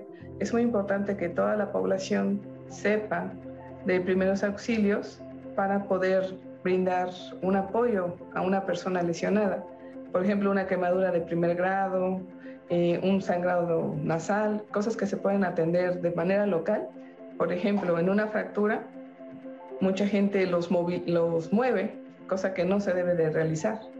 Los pacientes o las personas que sufren caídas también las quieren eh, movilizar o acomodar y al contrario, les generan una lesión a nivel cervical. Las personas que atropellan, las personas que sufren accidentes automovilísticos, los quieren sacar rápido de un automóvil, cosa que tampoco se debe de hacer si no conocen las técnicas. Yo creo que sí es importante eh, poderlo, eh, poder celebrar un día para que se puedan conocer o difundir todos los conocimientos, todo lo que se hace eh, a través de la atención de primeros auxilios para poder llamar la atención de la gente que se acerque a ese tipo de conocimiento, porque si no se difunde la información, pues difícilmente se van a empapar de ella. Con el lema Sea un héroe en su escuela y en la comunidad, este año se busca motivar y fomentar en la población la enseñanza de los primeros auxilios. Bueno, pues aquí platicando de este tema atrás de cámaras. Algún día vamos a tener que sacar todo lo que platicamos atrás de cámaras, que me parece que es muy interesante. Y bueno, este, eh, ya en este último bloque, recuerden que por lo general, eh, pues respondemos a algunas de las preguntas que ya Anaí eh, revisó previamente. A ver, lo más que podemos, acuérdense que a veces llegan muchísimas, pero a ver, Anaí, dinos algunas para ir contestando. Vamos a empezar. Dice, mi mujer paga el departamento y a la larga será de ella y no mío. Me dice que debería aportar porque en todo caso tendría que pagar renta. ¿Es verdad esto último? Es una de las preguntas en Twitter y creo que la quiero sacar al, al aire porque varios han tenido ese tema de eh, las mujeres tienen como el bien en donde se está eh, están decidiendo vivir juntos, entonces ellos también se sienten un poco desplazados al respecto. Entonces voy a tomar esta como ejemplo para a ver, que nos respondamos esa, ¿no? Porque creo que es un tema muy interesante. Sí. ¿Quién de ustedes quiere Yo, yo voy a decir algo, mira, esa mujer tiene ese departamento y otras, pero está comprobado que el 5% de la propiedad privada está en manos de mujeres. Hay que partir de esa base. O sea, los grandes propietarios en un mundo patriarcal, como decías, es, son los hombres. Entonces, creo que en esta transición tenemos que entender que todos estamos atemorizados y confundidos. Y como no podemos negar que las grandes perdedoras en términos generales, hay hombres que les ha ido como en feria con ciertas mujeres, pero las grandes perdedoras han sido las mujeres. Sí, es cierto. A mí cuéntenme de, de, de familias uniparentales, son unimaternales. Yo, muy pocos hombres se quedan con los hijos y se hacen cargo tal cual. Entonces, creo que estos acuerdos a todos nos estresan. Él está muy lastimado. Yo, yo me sentaría a hablar, bueno, pero ¿qué haces? ¿Pero a qué te dedicas? Porque sí, hay, hay, hay quienes se acomodan Yo trabajo con muchas mujeres que dicen, ya les prestaron dinero, ya los mantuvieron para que ellos lograran, ya, ya se, se- se recibieron y, y- y ya Y las- se fueron. y ya se fueron. Con, la, con, con- con su compañerita de pupitre. Entonces, sí hay un tema, sí ha habido un tema ancestral. Aquí hay dos hombres que nos dirán su perspectiva, porque yo tengo cuatro hijos varones. Y me dicen, ¿sabes qué, madre? Todos millennials. eh, to- tú hablas mucho de la cosa de la mujer, bueno, como una cosa que es histórica, ancestral, de, de género que estamos viviendo. Hay datos, no, no es que yo inventé. Exacto, no lo inventamos. A, a- a mí real. ni me caen mal los hombres, diría lo contrario, me fascinan, ¿me entiendes? Pero sí hay un tema que ha sido de abuso y hay muchas que pasamos del ciscado, porque oigo cada caso que me dan ganas de, de- jalarles yo también los pelos, ¿me entiendes? Claro, digo, claro. ¿Cómo que le presté, le regalé, yo no hice, yo suspendí mi trabajo, no, me, moví a estudiar donde estaba su especialidad y él ya se fue con la compañía de pupitre? O sea, hay que entender el contexto para saber desde dónde, me dan ganas de decir muy feo, ¿eh? Ay, no chilles. A ver, este, no seas chillón. ¿Qué, ¿Qué está pasando? Lo digo feo porque son las cosas que no se deben de decir ella no quiere que yo sea el dueño. Pues vamos a ver qué está pasando, vámonos con cuidado, cómo aportas. Yo creo que como decías, David, si uno tiene más, pues aporta más de eso. Claro. Pero ¿cuáles son los acuerdos y los intercambios? Un poco lo que veíamos en, en el- en la cápsula de lo del dinero, que me parece muy importante y no lo puntualizamos, es que, fíjense, habla de porcentajes. ¿no? Totalmente. O sea, no está hablando de... tú Vámonos vas a mitas todos. Ajá, Oye, vámonos a mitas todo, porque no, sino más bien de un porcentaje, ¿no? Y, y a mí me gusta mucho decir cuando trabajo con parejas es, cuídense en el amor. O sea, cuidémonos en el amor, no cuando ya está el- la separación, porque entonces ya no te cuidas, ya te estás De separando. nada. Y aparte, ¿cuánto llevamos? Estoy ofendido porque a los tres meses ella está pagando su departamento y no lo puso a mi nombre. Ubícate. Ahora, tengo, también conoces casos, tengo 28 años de casados y yo me he dedicado a esto y esto y esto y esto, el tradicional rol, rol doméstico donde la mujer sacó hasta la mamá de él y a la abuelita adelante. sí, sí. Y él no tiene ninguna, no, no, nada, todo está a su nombre. Dices, bueno, qué raro, no llevan veintitantos años juntos. La señora se iba a dormir diario al hospital con tu mamá y no puedes compartir nada de lo que tú has generado económicamente porque ella ha cultivado toda la vida emocional. Entonces, son casos muy particulares, los acuerdos. Hay un libro muy bueno de Clara Coria que se llama El, la- el sexo oculto del dinero. Muy bueno, como esta idea de cómo las mujeres nos relacionamos y los hombres con el dinero, porque sí generan intercambios particulares Claro. y creencias muy Y estáticas. a- ahorita dijiste algo muy interesante, Tere, que quiero retomar, que es toda la parte emocional que, que uno u otro, porque actualmente estamos hablando de que los roles se están rompiendo, está dando a la relación. Uno puede estar dando económicamente y preguntándonos en qué daba la otra persona, y la otra persona puede dar todo este universo emocional, este sostén emocional del que tú estás hablando. Sostienes a los hijos, pero al marido, pero a la pareja y a la familia extendida, y eso no se contabiliza, ¿saben? Eso hay que tener como mucho cuidado. Entonces, cuidarse en lo último. Sí, Eso claro. es verdad, pero yo creo, yo cuando parejas jóvenes empiezan con el rol de Susanita y él del, del hombre de negocios, es que ya no funciona, no sé ustedes, son hombres más jóvenes. Esa diferenciación de te toca, me toca, los dos se empobrecen, ¿no? Se empobrecen y se hacen estereotipados estos roles de género hablando de relaciones heterosexuales, donde él es el padre ausente, pero anhelado, pero que no sabe ni lo que le pasa a los hijos, pero que se enoja porque solo lo que le piden es dinero, y ella que no sabe ni manejar, ya olvídate, las chequeras ya ni se usan, o sea, ni un token del banco. Estas cosas tan rígidas que los hacen sobredependientes y muy eh, mm, alejados de otras partes que se pueden desarrollar y que generan una mayor integridad y una mayor sens- sensación de competencia, ¿no? ¿Tú qué opinas sobre esto que está diciendo Tere, que justo está diciendo ustedes son más jóvenes y son Sí, del que, lado que masculino? hay que tener más flexibilidad en los roles. Totalmente. Personalmente en mi pareja sí es, hay mucha flexibilidad, los dos trabajamos. los- Yo me planché esto hoy, ¿no? ¿De dónde es? Porque como dijiste que es extranjera, tengo curiosidad. de, de Polonia.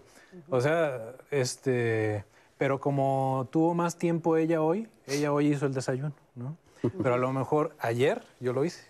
O sea, son, Eso hay que, me hay que parece ser un que, poco da más- una flexibilidad. Pero es que Y ni por siquiera ejemplo- se puede, o sea, si uno quisiera así ponerse como que yo así, aquí yo soy el jefe, antes así incluso, así, no, el jefe dice, o sea, cuando se referían a, to- a sus papás, Sí. y es que mi jefe decía, y, y- y no se puede ya, o sea, es muy difícil llevar, Ahora, economi- económicamente, David, ¿tú qué opinas? O sea, por ejemplo, esta, esta idea que yo plasmo sobre cuidémonos en el amor, yo lo que pienso en este caso, no sé si, si así Sí. lo viven ustedes o cómo lo ven, o sea, yo lo que digo es, bueno, vamos construyendo para los dos. O sea, no necesariamente ese, ok, ese departamento va a ser para ella, en unos años habrá uno para ti. O sea, y que existe a tu nombre, por cualquier situación. O sea, eso es a lo que yo me refiero con, con cuidémonos en el amor. O sea, que tú te sientas seguro y yo me sienta segura. Exacto. Que los dos estemos seguros y los dos tengamos bienes que hemos construido. Y hablaron este, muy bien y estoy totalmente de acuerdo de esta parte emocional, pero yo creo que se nos está olvidando también que hay una parte legal y que esa es bien objetiva y también le sirve de consejo al- a la persona del mensaje. O sea que a veces, aunque tú digas, es que yo, yo, di- yo la amé y yo la cuidé y yo le... Pues aquí el papel dice que está su nombre y eso no se te puede olvidar. La realidad es. algo que nos, tiene- nos está siempre poniendo dentro de un camino que no podemos salirnos de él. Entonces, Ahora, pero hablando de esto legal, también sabemos que ha cambiado la ley y que sí está protegiendo a la persona que se encarga, y estoy poniendo, diciendo persona, porque puede ser hombre o mujer, no me importa, que se queda al cuidado de, toda la cosa, Sí, sí, sí. Todo, lo, todo el ambiente Lo de familiar, todo lo doméstico. lo- Sí, sí, ya sí, hay- que- ya que- se defiende. que- que, vaya, lo que quería concluir respecto a eso es que entonces hay que ponerse de acuerdo, pero también legalmente. O sea, no se, no se puede uno olvidar de esa parte y dejarlo en. En buenas no, yo- intenciones. Yo, te lo voy a dar cuando, cuando nos. Si nos llegamos, si algo llega a pasar, yo te lo dejo. O lo vendemos y mitad y mitad. Oye, pero está tu nombre. No te preocupes, yo te lo voy a. Y hasta la no, ofensa, David. sabe. Oye, pero ponle algo a mi nombre. ¿No confías en mí? Ajá. O sea, vienen las ofensas. Las de, ofensas- ¿No me crees? El carro, la casa. Pero sí, fíjense, sí, cuando, cuando dicen eso de no me crees o no confías en mí, se les está olvidando todo este universo de seguridad que yo también necesito tener. No es que no confíe en ti, es que vamos a estar en, i- en igualdad de circunstancias si nos cuidamos y si los dos tenemos o las dos tenemos. ¿no? Así es, aunque bueno, en realidad esa seguridad la buscamos siempre en la pareja, ¿no? Exacto. Eh, Esa seguridad que yo quiero tener sobre mí mismo, me la tienes que dar tú. Es ahí volvemos a esta, esta relación del ganar-ganar, ¿no? A esta relación de ¿qué espero yo de ti? Bueno, yo quiero que tú me des, de- que tú me des seguridad y yo a lo mejor te voy a responder de la misma manera, porque yo sé que tú esperas también algo de mí, ¿no? Entonces, esa seguridad comúnmente la esperamos de, de- de la, de la propia pareja, ¿no? Este, y por otro lado, bueno, también en, en términos de esta, de esta situación, pues volvemos a lo mismo, ¿no? Yo hace rato concluía con esta, cuestión- con esta cuestión de, de la canción, ¿no? Porque pues parte del Vox Populi, ¿no? Sí, es sí, parte de lo que dice la gente, es parte de eso que acepta eh, eh, y que adopta en términos mediáticos, por ejemplo, a través de una canción, ¿no? Eh, ¿Qué tanto hemos estado con nuestra pareja por costumbre o por costumbres como lo es esta cuestión de que yo tengo que proveer y me siento mal porque mi mujer me da todo, ¿no?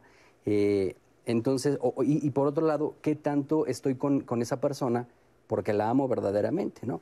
Y yo creo que podemos eh, mencionar muchos, muchos, muchos ejemplos este, y podernos darnos eh, cuenta de que mucha gente está en términos de la costumbre, ¿no? Claro. Que están acostumbrados a esa persona, ¿no? Y miedo al cambio. a ¿no? lo Y a que los me da esa persona, ¿no? Y no busco nada más. Claro. Porque yo me acostumbro y es mi zona de confort. Claro. Ahí hay algo seguro, ¿no? Entonces, inclu- Sí, y la seguridad puede ser que me provee económicamente. así es. que me da un techo, que tengo esa seguridad o inclusive eh, la seguridad social que implica ser la pareja de alguien. Exactamente. Y también, por ejemplo, esa, esa seguridad, eh, eh, esa- eh, a través de esa costumbre puede ser peligrosa.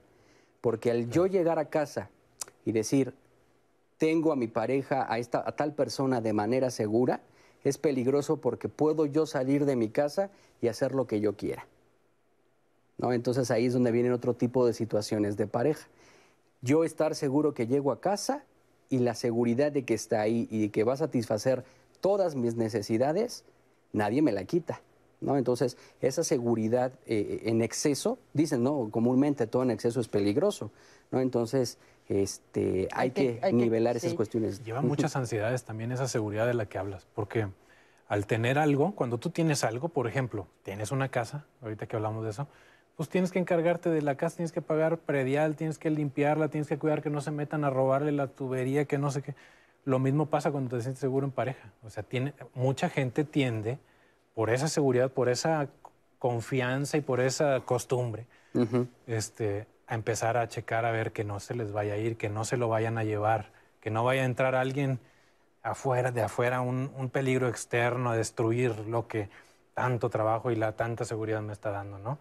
Entonces empieza uno a checar, a ser celoso, este, a ver en dónde está, dónde anda, sí, el control, ¿no? Empieza y todo eso que hace, hace tanto daño, ¿no? Y hace mucho daño. Ahora, esto que estás diciendo, bueno, también cuando hay una de las dos partes de la pareja que no tiene su propio proyecto de vida, que no es independiente, autosuficiente, que no se siente seguro, pues claro que se va a colgar del otro. ¿no? Entonces hay que tener muy claro que para ser pareja necesitamos ser dos completos, no, no mitades, ¿no? Acompáñenme a ver este, esta siguiente cápsula.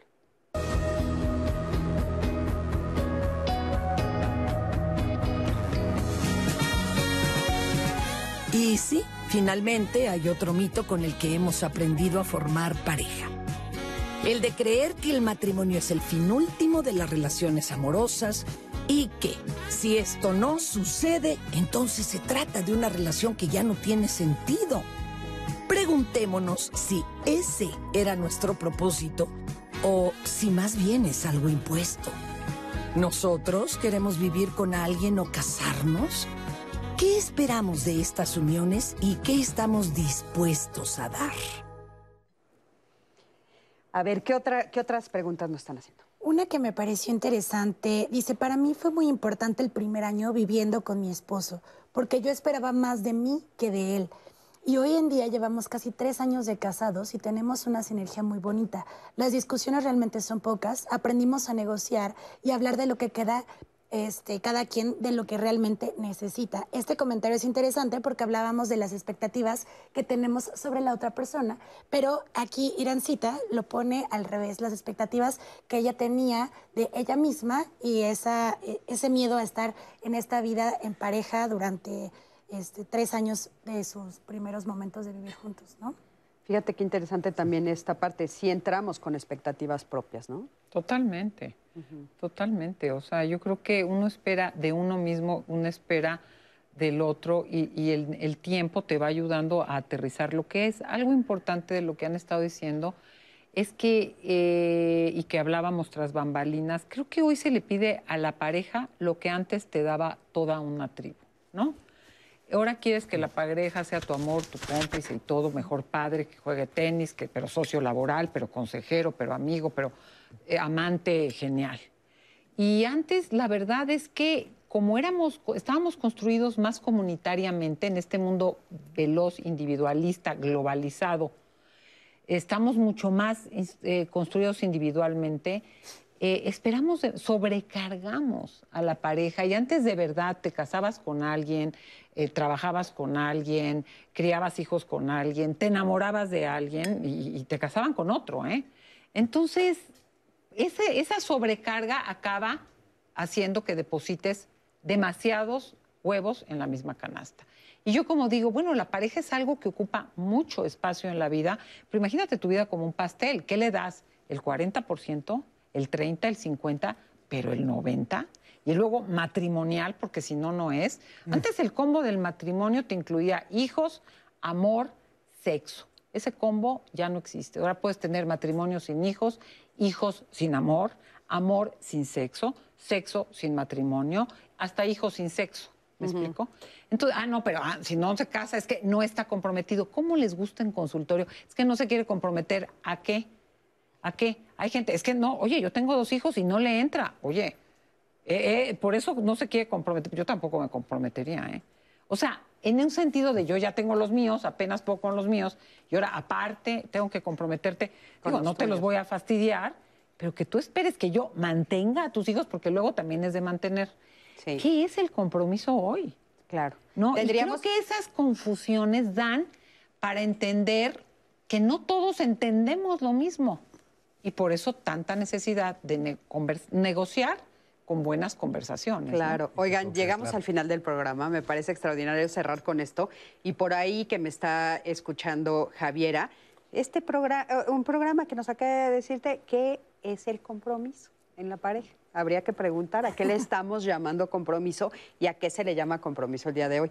Muchísimas gracias a los tres. De veras, fue un placer tenerlos Muchas aquí. gracias. Muchas gracias, Anaí, querida. No, Muchas gracias, gracias a ti, que siempre estás del otro lado de la pantalla. Yo soy Cristina Jauregui y la próxima semana ya sabes que te vamos a ver en viernes haciendo este programa especial de los 25 años de diálogos. Vamos a estar todos los conductores aquí presentes, actualmente los que estamos conduciendo en este momento, y en cápsula vas a ver algunos otros. Es muy interesante para nosotros tenerte cerca, así es que quédate aquí con nosotros y por supuesto quédate en la programación de Canal 11 y toda la próxima semana en diálogos, que por supuesto como siempre va, a ser una semana muy, muy interesante. Y Anaí, ¿tienes algún comentario para terminar? Ellos nos estuvieron preguntando por nuestros especialistas, por los libros que recomendamos al aire, así que nada más recordarle a la audiencia que todo está en redes sociales, lo pueden encontrar ahí, así que síganos Facebook, Twitter. Pero bueno, hasta Claro la que próxima. sí. Hasta luego. Nos vemos la próxima semana. Ensamble Artesano 2020, una iniciativa de Fundación Haciendas del Mundo Maya y Taller Maya en alianza con México Territorio Creativo, Design Week México, Cara Larga y Estafeta, con asesoría de Igeneris y el Programa de Naciones Unidas para el Desarrollo en México. Ensamble Artesano 2020 fortalece el trabajo y la actividad artesanal de mujeres y hombres afectados por la incertidumbre económica ante la emergencia sanitaria en México. Promueve vínculos de creación y diálogo entre grupos artesanales y diseñadores.